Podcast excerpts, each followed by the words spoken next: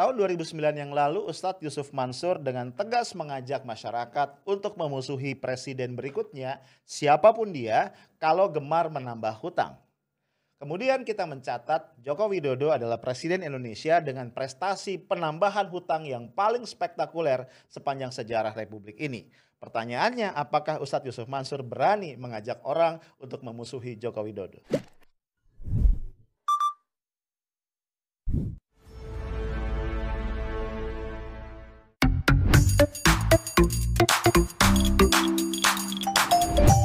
Hai guys, ketemu lagi kita. Hari ini Senin 7 Juni 2021. Ya, kembali nih awal minggu yang baru ya. Harusnya dengan semangat yang baru juga dong. Kita rehat sejenak ya. Senin itu emang selalu challenging bro. Tenang aja. Habis weekend ya. Biasanya mungkin kalau yang kerja di kantor ada aja nih PR-PR yang tertunda dari minggu lalu yang mendesak buat diberesin di hari Senin. Nah, gue pengen ajak lu ngobrol-ngobrol santai tentang politik kembali ya. Karena memang podcast gue mostly ngomongin tentang politik. Politik itu asik banget ya diomongin. Walaupun mungkin kita semua ini bukan pelaku langsung ya dari percaturan politik nasional ya. Ataupun politik lokal. Tapi kita juga tahu bahwa apa pun yang diputuskan oleh para politisi di Senayan atau di istana atau di mana pun itu pasti langsung atau tidak langsung akan punya dampak ya, punya akibat terhadap kehidupan kita. So, gua selalu berpesan ya lu boleh aja nggak mau terjun ke politik praktis jadi politician, tapi seenggak-enggaknya jangan sampai jadi orang yang buta politik ya. Kita harus tahu banget, kita harus setidaknya punya wawasan apa yang sedang terjadi sehingga kita kemudian bisa bersikap dengan lebih tepat. Oke? Okay? Nah, Bro, uh, salah satu fenomena ya atau fakta lah yang menarik dari perpolitikan kita ini apa ya saut menyaut nih ya antara saling memuji ya si A memuji si B ya atau juga saling mencela. Biasanya nih ya, kalau ada manuver-manuver yang dilakukan oleh lawan politik ya, entah benar apalagi salah gitu ya, maka seberangnya nih itu akan langsung nyamber. Kalau misalnya langkah yang baik, membangun apa, bikin apa gitu ya, pasti yang sebelahnya akan nyinyir. Sebaliknya kalau ada kesalahan tuh kayaknya udah diintai, diintai ya. Kemudian ya biasalah ya dibongkar dari berbagai sisi. Nah ini hal yang normal ya menurut gua. Ini konsekuensi dari demokrasi. Uh, cuma ya tadi ya harusnya kan demokrasi itu dibuat sebagai sebuah platform yang fair, yang adil, di mana semua orang bisa bersuara dengan bebas uh, menjadi runyam kalau kemudian ada pihak-pihak tertentu yang bisa mendompleng kepada kekuasaan sehingga memukul lawan ya lawan politik yang berseberangan dengan dirinya. Nah, ini yang menjadi tidak fair. Ya, jadi kalau persoalan jilat menjilat segala macam, ya gue nggak mau ngomong masalah dosa atau enggak ya, karena gue bukan ustadz, bukan ulama menurut gua wajar aja ya nggak usah dibikin pusing. Cuma kalau kemudian ada ya tadi ya menggunakan undang-undang ya menggunakan tangan-tangan aparat hukum untuk memukul lawan itu yang menurut gua udah nggak asik ya. Nah bro nah ini ada satu tokoh ya. Seorang ustadz yang menurut gua cukup fenomenal di jagat politik kita. Karena walaupun profesinya ustadz ya yang bersangkutan ini juga punya banyak aktivitas lain di luar aktivitas uh, dakwah ya, ceramah dan sebagainya. Ya banyak juga aktivitas ekonominya, punya pay trend, udah tahu ya berarti siapa ya. Dan juga yang menarik ya Ustadz ini, Ustadz Yusuf Mansur nampaknya cukup konsisten ya sejak zaman Pak Jokowi jadi presiden ini berdiri di sisi Pak Jokowi ya, memberikan dukungan, memberikan support dan seterusnya. Nah, Baru-baru ini gue baca tweetnya nih. Ya. Dalam tweetnya beliau menyemuji, ya memuji Pak Jokowi tinggi banget. Dia bilang Pak Jokowi itu memang luar biasa, pencapaiannya itu dahsyat lah. Kira-kira gitu, nih lo baca ya tweetnya. Gue jadi penasaran ya. Ternyata kemudian ya di website pribadi dari Ustadz Yusuf Mansur, uh, dia ngejelasin dengan lebih detail nih ya apa yang tadi ada di tweetnya. Ya dia bilang begini ya. Pak Jokowi memang terbaik luar biasa pencapaiannya. Bahwa ada kekurangannya ya namanya juga manusia. Doain Pak Jokowi agar bisa jadi presiden yang baik, pemimpin yang baik, dijauhkan dari segala sifat yang jelek. Izinkan saya mencintainya tanpa pamrih. Maaf ya. Puitis banget. Gue berasa baca surat cinta dari dua sejoli ya. Izinkan gue mencintai lu tanpa pamrih. Wah ini kalau dibuat sinetron dahsyat ya. Nah dia terusin lagi nih ya. gue tambah terharu nih bro. Asli nih titip doa buat Pak Jokowi. Pembangunan biar rata ujung ke ujung. Berikutnya pembangunan sumber daya manusia. Pembangunan manusia, revolusi mental. Bangga bener saya sama beliau. Top. Alhamdulillah. Ah, saya mah nggak males-males dengar nama Pak Jokowi. Apa ada yang males ya? Malah saya tempel sama solawat. Waduh, luar biasa ya. Fatihah dan doa-doa dengan memasukkan nama beliau dan Kiai Ma'ruf Amin plus semua pemimpin di pusat dan daerah. Buh, doanya lama berarti ya. Semuanya kesebut sebaik-baiknya memang kita kirim doa karena doa bakal balik juga ke kita. Setuju?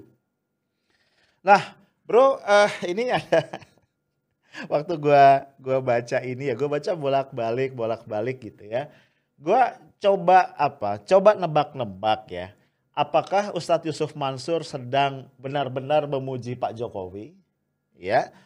Atau Pak uh, Ustadz Yusuf Mansur ini sedang menulis sebuah satir ya. Lu tahu kan ya namanya satire ya. Satire itu kita apa? Kita ya gampangnya lah kita nyindir ya, kita menyampaikan message ya dengan nada yang mungkin agak sinikal ya. Kita ingin menyampaikan pesan, menyampaikan kritik gitu. Nah, biasanya orang membuat satire itu dengan banyak alasan ya. Salah satunya adalah tanda kutip ya alasan keamanan. Nih kalau gua ngeritik keras nih, to the point, open nih ada resiko-resiko nih terhadap keamanan pribadi gua. Jadi akhirnya orang nulis atau orang bikin satire. Uh, misalnya lo inget gak sih uh, koran atau majalah Tempo ya? Majalah Tempo kalau gua nggak salah ya. Pokoknya Tempo lah ya, salah satu koran atau majalah itu pernah kesandung masalah ya, walaupun bisa bisa berkelit juga. Ketika dia di satu covernya ya, itu ada gambar Pak Jokowi dengan bayangan Pinocchio. Emang kurang ajar ya. ya kita tahu ya kan, walaupun gak ditulis di situ ya, tapi kan asosiasi orang tuh langsung ya. Ya orang semua tahu lah ya, ini kan Pinocchio itu kan satu cerita rakyat ya, yang long lasting, bener gak sih? satu hikayat yang long lasting. Ya walaupun detailnya kita lupa ya, atau bisa juga ada variasi dari generasi ke generasi, tapi kita tahu ya Pinocchio itu siapa. Sosok yang suka berbohong ya kan. Ya, ini kan boneka kayu yang pengen jadi anak laki-laki beneran kan gitu ya. Terus ibu peri ya itu ngasih challenge. Kalau kamu bisa nggak bohong gitu kan. Nanti akan di apa dikabulkan tuh permintaannya. Tapi emang doyan bohong ya, susah ya namanya doyan ya. Akhirnya tiap dia bohong hidungnya tambah panjang gitu, itu ceritanya. Tempo ada aja lagi ya. Nanti memang bab kalau ngegambarin apa sesuatu secara satir yang lewat gambar itu Tempo yang jago ya. Nah kembali ke saat Yusuf Mansur, waktu gua baca ini tuh gua bertanya-tanya ya, ini seriusan nih gitu ya, atau satire? Tapi kayaknya enggak deh, ini bukan satire deh, ya. Kayak ini emang cinta yang tulus, ikhlas luar biasa dari seorang Ustadz Yusuf Mansur kepada idolanya yang dia sangat kagumi yaitu Presiden Joko Widodo. Ah, gue jadi inget ya bro, uh, beberapa waktu yang lalu, mungkin juga lu masih inget ya, gue juga pernah bikin podcast tentang itu, ketika ada heboh mengenai lampiran ketiga dari uh, Perpres ya. Perpres apa Kepres? Perpres kalau gue nggak salah ya. Perpres nomor 10 tahun 2021 ya tentang uh, peluang investasi. Dan di situ kan di lampiran ketiga itu ada penjelasan tentang peluang investasi di sektor industri miras ya. Dari mulai industri besar, uh, menengah, kecil sampai bahkan ke level kaki lima. Ya walaupun cuma di beberapa provinsi ya, empat provinsi waktu itu. Nah kemudian kan heboh nih masyarakat ya. Lalu beredarlah video dari Pak Jokowi yang mencabut lampiran ketiga tadi. Ya walaupun gue sendiri secara pribadi waktu itu menyatakan agak aneh aja ya. Karena kan lampiran perpres itu kan bagian dari perpres. Masih ya bisa dicabut lewat tayangan video. Harusnya dikeluarkan aturan yang baru. Nah mungkin lu uh, masih inget juga ketika itu Ustadz Yusuf Mansur meresponnya dahsyat banget. Jadi dia minta agar kita semua nih rakyat Indonesia ya uh, sujud syukur. Sujud syukur dan kemudian berterima kasih kepada Pak Jokowi gitu ya atas pencabutan yang tadi itu ya. Uh, lampiran Perpres uh, Umiras tadi, ya sontak ya masyarakat kemudian protes ya. Banyak yang kontra banyak yang kritik termasuk gua ya. Karena buat gua agak nggak masuk akal kau yang buat kau yang mencabut kenapa aku yang suruh sujud syukur kira-kira begitu ya bro ya artinya kan ya itu jelas sebuah kesalahan yang fatal gitu ya yang fatal ya harusnya ya sudah cabut ya presiden dong ya yang minta maaf sama kita Ya kenapa jadi kita yang sujud syukur dan kemudian mengucapkan terima kasih. Ya menurut gua yang namanya terima kasih itu untuk sesuatu yang extraordinary ya. Kalau orang melakukan sesuatu yang di luar kewajibannya, nah itu kita mengucapkan terima kasih lah sama dia. Nah bro, tapi poin yang gua mau garis bawahi nampaknya memang ada semacam benang merah ya. Intinya dalam berbagai kesempatan ya, uh, Ustadz Yusuf Mansur ini senantiasa berusaha untuk menunjukkan support dan dukungannya kepada Presiden Joko Widodo. Again ya, gue tidak dalam posisi bilang salah atau benar. Gue cuma mencoba menganalisis fakta. Dan itu hak lu semua ya. Lu mau mendukung siapa pun ya. Lu mau mendukung uh, Pak Jokowi. Lu mau menunjukkan dukunganmu sama dukungan lu sama Prabowo ya. Ada lo temen gue ya. Ya jurnalis ya. Gue gak, harus sebut, gak usah sebut namanya. Kan lu tahu ya banyak orang kecewa ya. Pendukung-pendukung Prabowo tuh kecewa karena Prabowo nyebrang ya. Katakan begitu masuk ke kabinet jadi anak buahnya Pak Jokowi. Sampai hari ini ya, ini unik nih ya. Teman gua ini uh, kritikusnya kritikus setianya Pak Jokowi. Jadi Pak Jokowi ngapain aja tuh dikritik. Tapi dia sangat bisa memahami kenapa Prabowo masuk ke kabinet. Waduh, itu setiap gua kritik Prabowo, termasuk beberapa podcast gua yang mengkritik Pak Prabowo, itu eh gua dihajar sama dia. Artinya itu hak-hak lu ya di apa negara demokrasi di dunia demokrasi. Coba poin gue gini ya, uh, tadi akhirnya mau nggak mau nih ya, karena kan kita lihat ya fakta-fakta ya.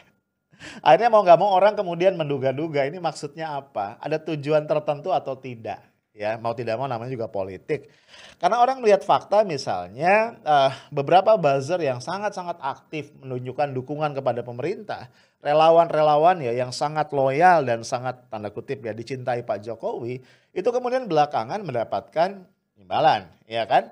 Ya biasanya yang standar adalah kursi empuk sebagai komisaris di BUMN misalnya salah satunya. Karena kursi menteri udah penuh ya bro. Nah, jadi kan boleh kemudian orang menduga-duga, ya, aduh ini habis ini Ustadz Yusuf Mansur dapat apa nih ya? Ya walaupun dia dengan tegas ya di apa eh, website pribadinya mengatakan ya ini bukan jilat menjilat karena dia terbiasa mengajarkan kemandirian, mengajarkan bersedekah dan segala macamnya. Ya, tapi artinya gue cuma pengen, pengen bilang sama lu semua, nggak usah kaget dan nggak usah marah-marah ya.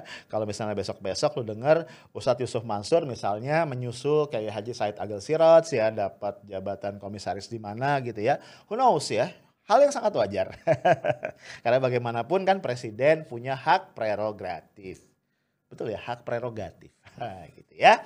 Nah, Bro, tapi ya gue kan demen banget ya eh, membuka-buka luka lama. Eh bukan, bukan. Bukan luka lama ya. Membuka-buka file-file lama, jejak-jejak digital. Emang jahat ya dunia digital ini ya kalau dipikir-pikir ya. Dia merekam apa pun yang pernah kita ucapkan, sikap, tindakan kita di masa lalu. Itu semua direkam dengan sangat baik dan setiap saat uh, bisa dimunculkan ke permukaan sesuai dengan kebutuhan. Enggak, enggak, gue gak punya niat jahat ya. Gue cuman mengungkapkan fakta dan gue persilahkan lu semua mengambil kesimpulan sendiri ya. Udah pada gede kan ya? Gini, uh, tadi kan uh, uh, Ustadz Yusuf Mansur bilang uh, prestasi atau capaian Pak Jokowi luar biasa. To be honest ya sebagai orang yang katakan uh, paling kan 6 bulan atau 8 bulan terakhir getol ya uh, mengamati sepak terjang pemerintah.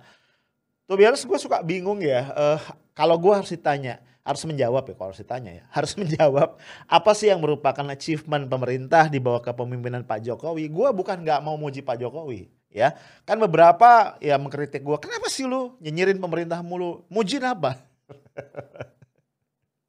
jawaban gue simpel ya tolong kasih gue fakta yang valid yang clear untuk gue puji itu aja sih ya to be honest gue agak susah ya gue nggak menemukan sesuatu ya. Beberapa ada sih tapi terlalu ordinary ya. Menurut gue terlalu biasa yang merupakan kewajiban standar. Gue kasih contoh gini ya. Misalnya kalau ada PNS ya, dia kerja baik. PNS itu ASN ya. Uh, sorry, nggak juga karena ASN itu ada PNS ada yang dikontrak ya. PNS is PNS. Ada PNS nih atau misalnya pejabat publik dia kerja baik nggak korup misalnya gitu.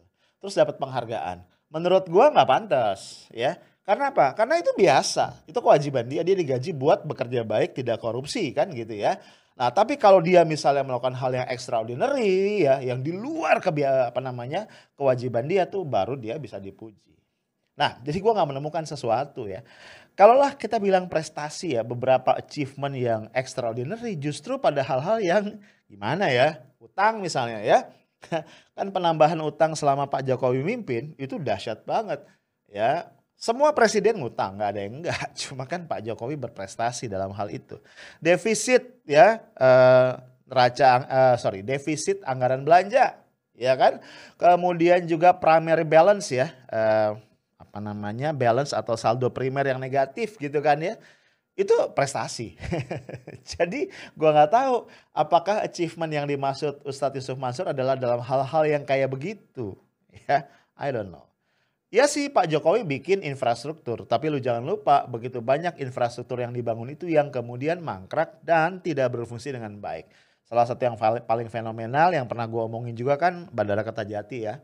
Kemudian kereta cepat eh, apa namanya? Bukan kereta cepat, apa? Kereta kereta di ya kereta cepat di Palembang ya.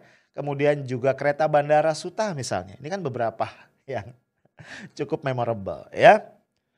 Nah guys, akhirnya kalau kita tadi bicara salah satu prestasi pemerintah adalah masalah hutang yang sekarang sudah mendekati mungkin 7.000 triliun.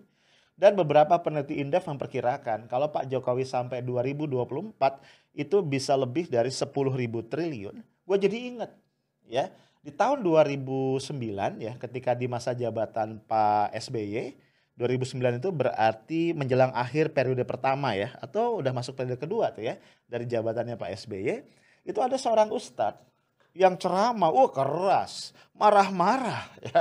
Dia bilang negara Indonesia tuh negara utang gitu ya.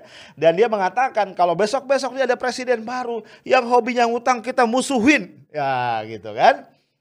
Dan yang ngomong begitu kita lihat ustadz siapa? Yuk kita nonton videonya. Sekarang semua apa nih ngutang. Emang nih Indonesia dicap sebagai negara yang punya utang. Ya, 1200 triliun. Belum termasuk di jumlah utangnya dia, utangnya saya, utang kita semua. Baru utang negara 1200 triliun. Kenapa? Karena negara ini negara yang lemah. Negara lemah saya bilang. Apaan tuh? Dia pinjam sama negara asing. Ketahuan kita banyak nih duitnya. Kenapa sih kita nggak dagang, dagang, dagang? Usaha, usaha, usaha. Jangan utang, utang, utang. Udah gitu celakanya, bayar utang pakai utang. Kalau presiden yang besok nih, kalau emang dia bakalan yang utang, siapa pun nih presidennya. Mau nanti Mega yang jadi kek, mau nanti SB yang jadi kek, kalau yang jadi Yusuf kalah kek, kalau sampai nanti dia berutang, kita yang musuhin.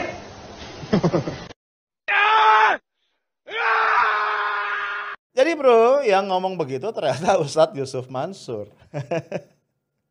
ya, tegas dia bilang kan ya, kalau besok-besok entah Megawati atau siapa dia sebut berapa nama ya. Siap Yusuf Kala atau siapa dia sebut berapa nama yang ngutang lagi gitu ya, kita musuhin. nah, ini ada presiden nih ya, utangnya banyak bener ya. Ya coba aja lo hitung ya, penambahan utang semasa Pak Jokowi itu paling dahsyat tadi udah gue bilang. Pertanyaan gue, apakah Ustadz Yusuf Mansur berani nih ngajak rakyat Indonesia musuhin Pak Jokowi gara-gara utangnya banyak bener? I don't know. Guys, poin gue adalah nampaknya di situ memang eh, kalau kita bicara respect, trust dari publik, konsistensi menjadi penting ya. Jangan sampai kemudian rejim berganti, kemudian sikap kita kehilangan konsistensi. Boleh aja kita bukan siapa-siapa, kita bukan pejabat publik, kita bukan orang penting. Tapi yang namanya integritas harusnya kita letakkan di atas segala-galanya. Itu udah itu aja dari gua, stay smart and professional. Assalamualaikum warahmatullahi wabarakatuh.